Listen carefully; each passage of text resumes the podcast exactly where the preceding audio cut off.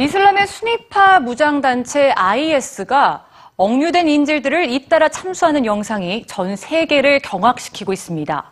참수는 가장 잔인한 형벌 중 하나로 대부분의 국가에서도 금지하고 있는데요. 극단적인 죽음에 해당하는 참수. 인류가 이를 처음 시작한 것은 언제부턴지 지금부터 그 발자취를 따라가 봅니다. 그리스 신화 속 영웅 페르세우스는 참수라는 방법으로 괴물 메두사를 처단함으로써 그 유명한 메두사의 머리를 얻습니다.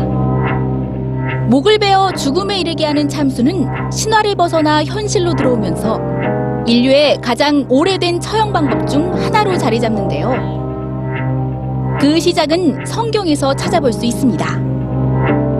약 2000년 전인 서기 68년 기독교 이론을 정립한 사도 바울이 이교를 전파한 혐의로 로마에서 참수형에 처해졌다는 기록이 있고 세례자 요한 역시 권력의 계략과 음모로 참수를 당했다고 합니다.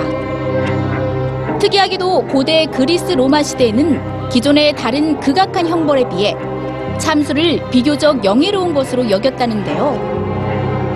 중세 영국 역시 전쟁에서처럼 칼에 맞아 죽는 것은 명예로 생각했기 때문에 참수는 오히려 귀족이나 기사들에게만 내려지는 특권이었다고 합니다. 반면 한국과 중국처럼 유교의 영향을 받은 국가들은 부모가 준 신체를 훼손한다는 점에서 수치스러운 형벌로 여겼다고 하는데요. 전쟁에서는 참수한 적군의 머릿수를 가지고 공로를 논하는 등 모순적인 모습을 보이기도 했습니다.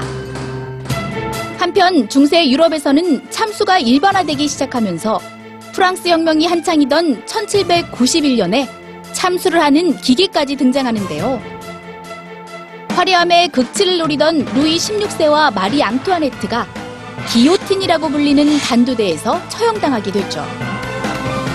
히틀러는 무려 2만 명이 넘는 사람들을 바로 이 기요틴으로 처형했다고 합니다.